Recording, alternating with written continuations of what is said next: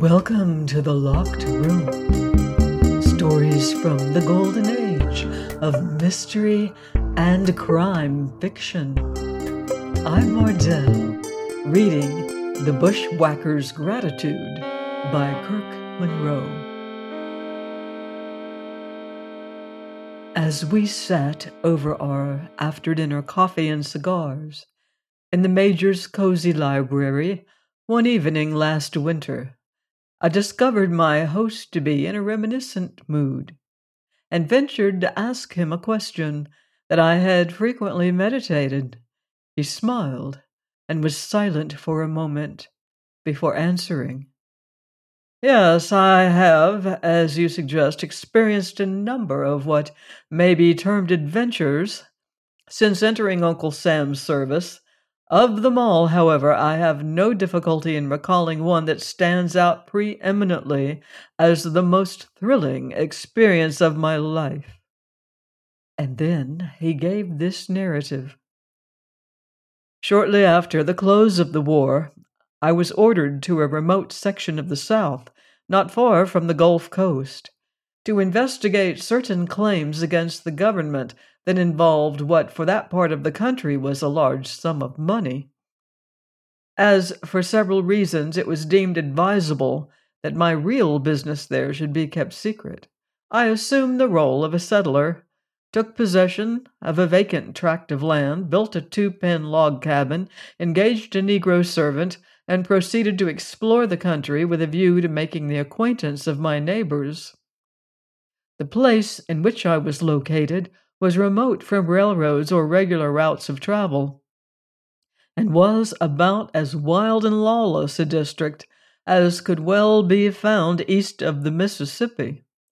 It was a limestone country abounding in sinkholes, caverns, and underground rivers, and thickly covered with primeval growth of timber. A few clearings at long intervals marked the fields and garden patches, of its widely scattered inhabitants, who were as primitive a set of people as I had ever encountered. During the war, it had been a very hotbed of bushwhacking, and its men had plundered and killed on both sides, with a slight predilection in favor of Southerners and a bitter hatred of Yankees, although I carefully concealed my connection with the army and was most guarded in my remarks whenever forced to allude to the war. I could not hide the fact that I was a Northern man. On that account alone, I was from the first an object of suspicion and close scrutiny to my neighbors, by most of whom my friendly overtures were received with a sullen unresponsiveness that was, to say the least, discouraging. My nearest neighbor was a giant of a man named Case Hafner, who, as I learned before leaving Washington, was the acknowledged leader of the district and foremost in all its deeds of deviltry. He, better than any other, could furnish me with the information I wished to acquire. For this reason, I had taken up my abode as near to him as the unwritten law of the country, which forbade neighbors to live with less than a mile of each other, allowed.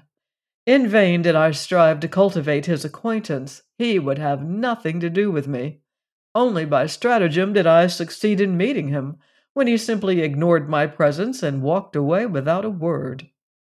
He lived alone with his son Abner, a bright, keen witted lad of about fifteen, the pride of his father's life, and the sole object of his ambitions. With this boy I also tried to scrape an acquaintance, hoping to win the father's confidence through him. But to no purpose. He either eluded me or fled like a startled deer if by chance we met, while others of the neighborhood sought my house with a view to satisfy their curiosity.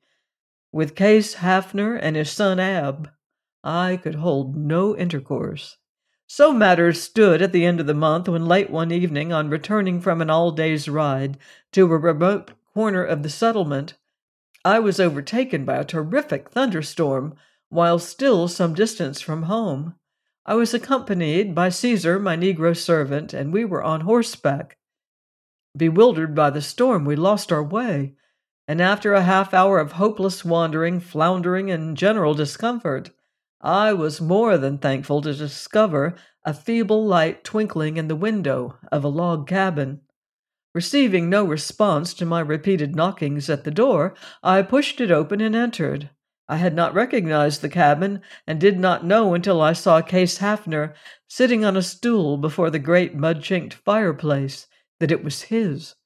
The man's face was buried in his hands, and he did not look up at my entrance, nor in any way betray a consciousness of my presence. As I glanced about the rudely furnished room in search of Abner, my eye fell upon a bed on which lay the motionless form of the boy. The light was dim, and fancying him to be asleep, I called him by name. At this, the man by the fire sprang to his feet and, glaring at me like a wild beast, cried out with a terrible oath that his son was dead, and for me to be gone before he killed me for intruding on his misery. Instead of obeying him, I stepped to the bedside. The boy was, to all appearance, lifeless, but disregarding the father's protest and making a careful examination of the body, I became convinced that the vital spark had not yet fled. He had been stricken with one of those quick fevers of that country and had apparently succumbed to it. With a slight medical knowledge gained in the army, I saw that there was still a chance of saving him. Caesar was at once dispatched to fetch my traveling medicine case while I heated a kettle of water. Case Hafner, meantime, regarding my movements with an apathetic indifference. To make a long story short, I succeeded before morning in restoring the boy to life and a healthful sleep. At the end of a week during which I visited him daily, his recovery was assured. In all this time, though the father watched my every movement with a cat like intentness, he never spoke to me if he could help it, nor did he express the slightest gratitude for the service I had rendered him.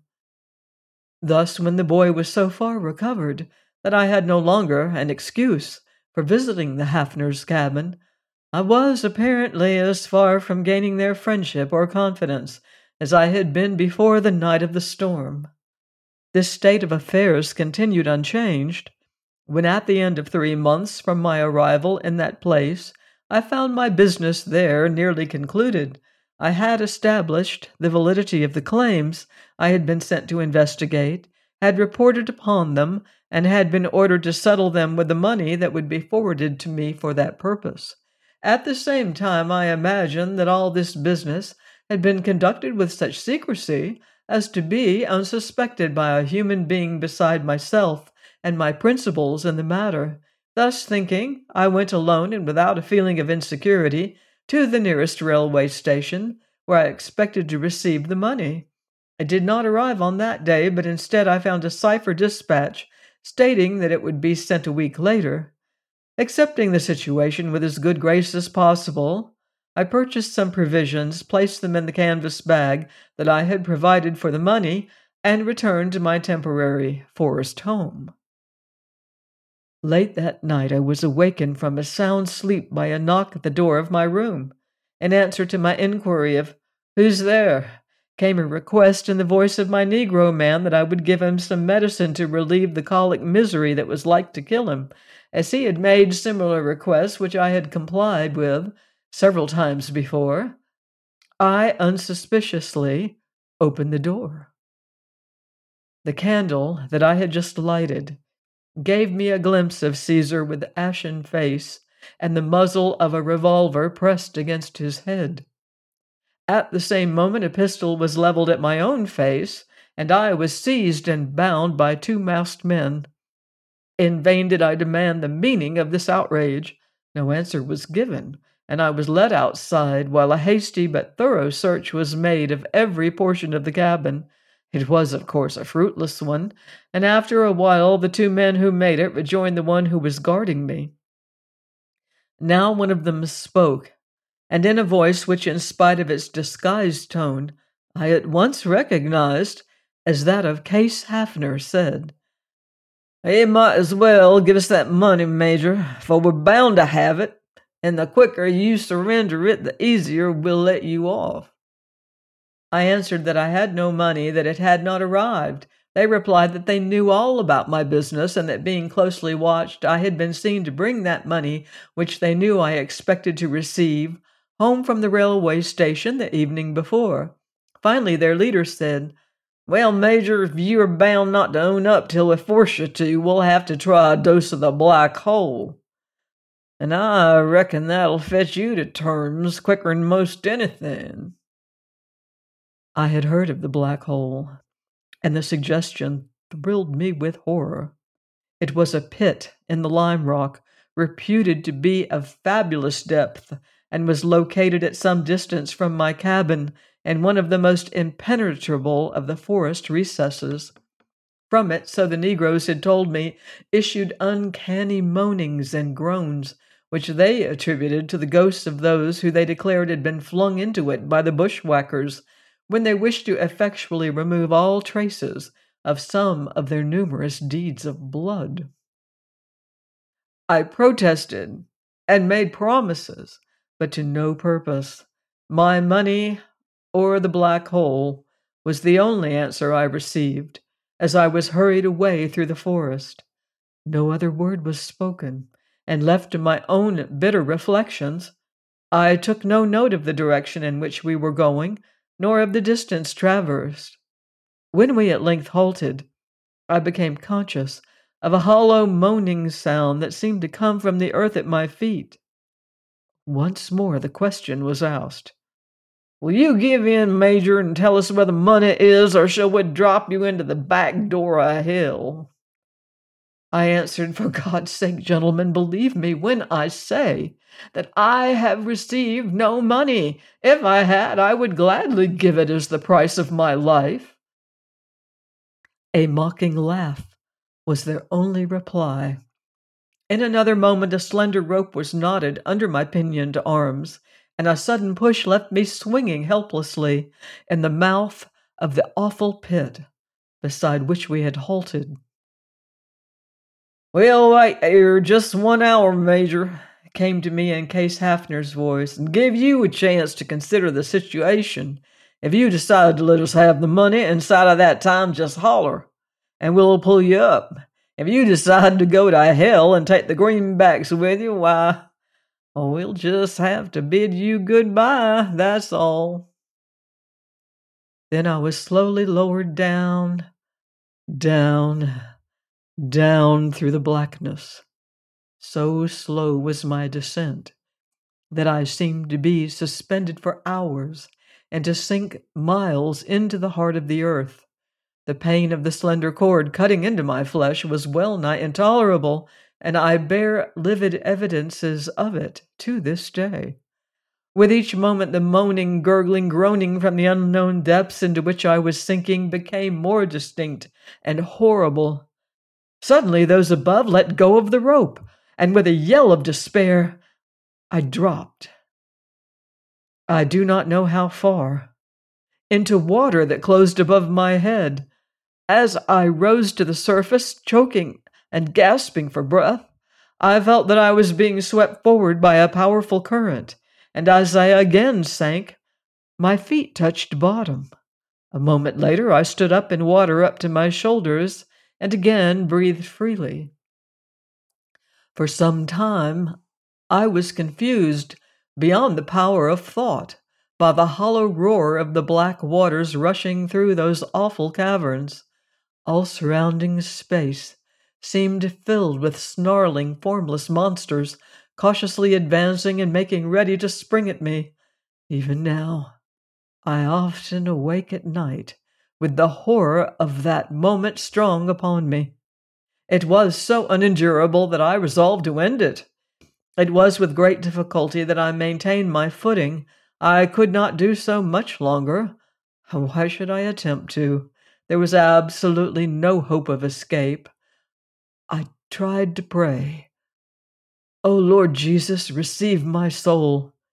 Then my muscles relaxed and I was swept away by the rushing torrent.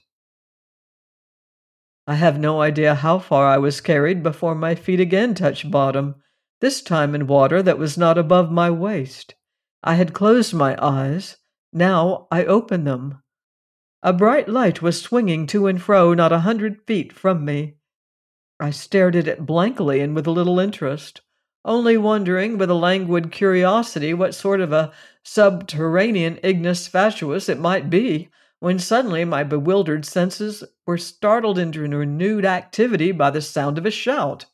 It was a human voice, uttering a long drawn Hello! that echoed and re echoed weirdly through the cavernous depths about me. I essayed to answer, but could not.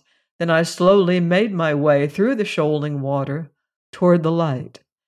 In another minute, I stood beside a boy, the one whose life I had saved two months before.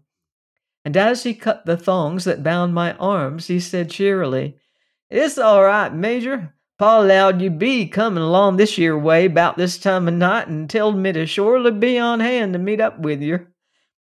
Now, if you'll foller me, we'll be out in this directly. The boy was standing in the mouth of a narrow passage that, free from water, led away almost at right angles to the main channel of the underground river. It ended at a well like opening in which stood a rude ladder, Climbing this, we emerged through a well concealed trap door into the very room where Abner Hafner had laid at the point of death two months before. Is that all? I asked as the Major paused and lighted a fresh cigar. Yes, miss all of the story. I could not cause the arrest of the gang, even had I known who composed it, without causing that of their leader and from the moment that blessed light illumined the black waters of that underground river, I would not have harmed Case Hafner for anything in the world holds best worth having, no. By daylight I was well out of that section of the country, nor have I ever since set foot in it. Have you ever heard again from that boy? Who? Abner? well, I should say I had. I put him through college, and he is in Congress today. If I should tell you his real name, you would instantly recognize it as that of one of the smartest men ever sent to Washington from the far South. Please join me next time for more sinister skullduggery here on the locked room. Until then, beware of footsteps in the dark.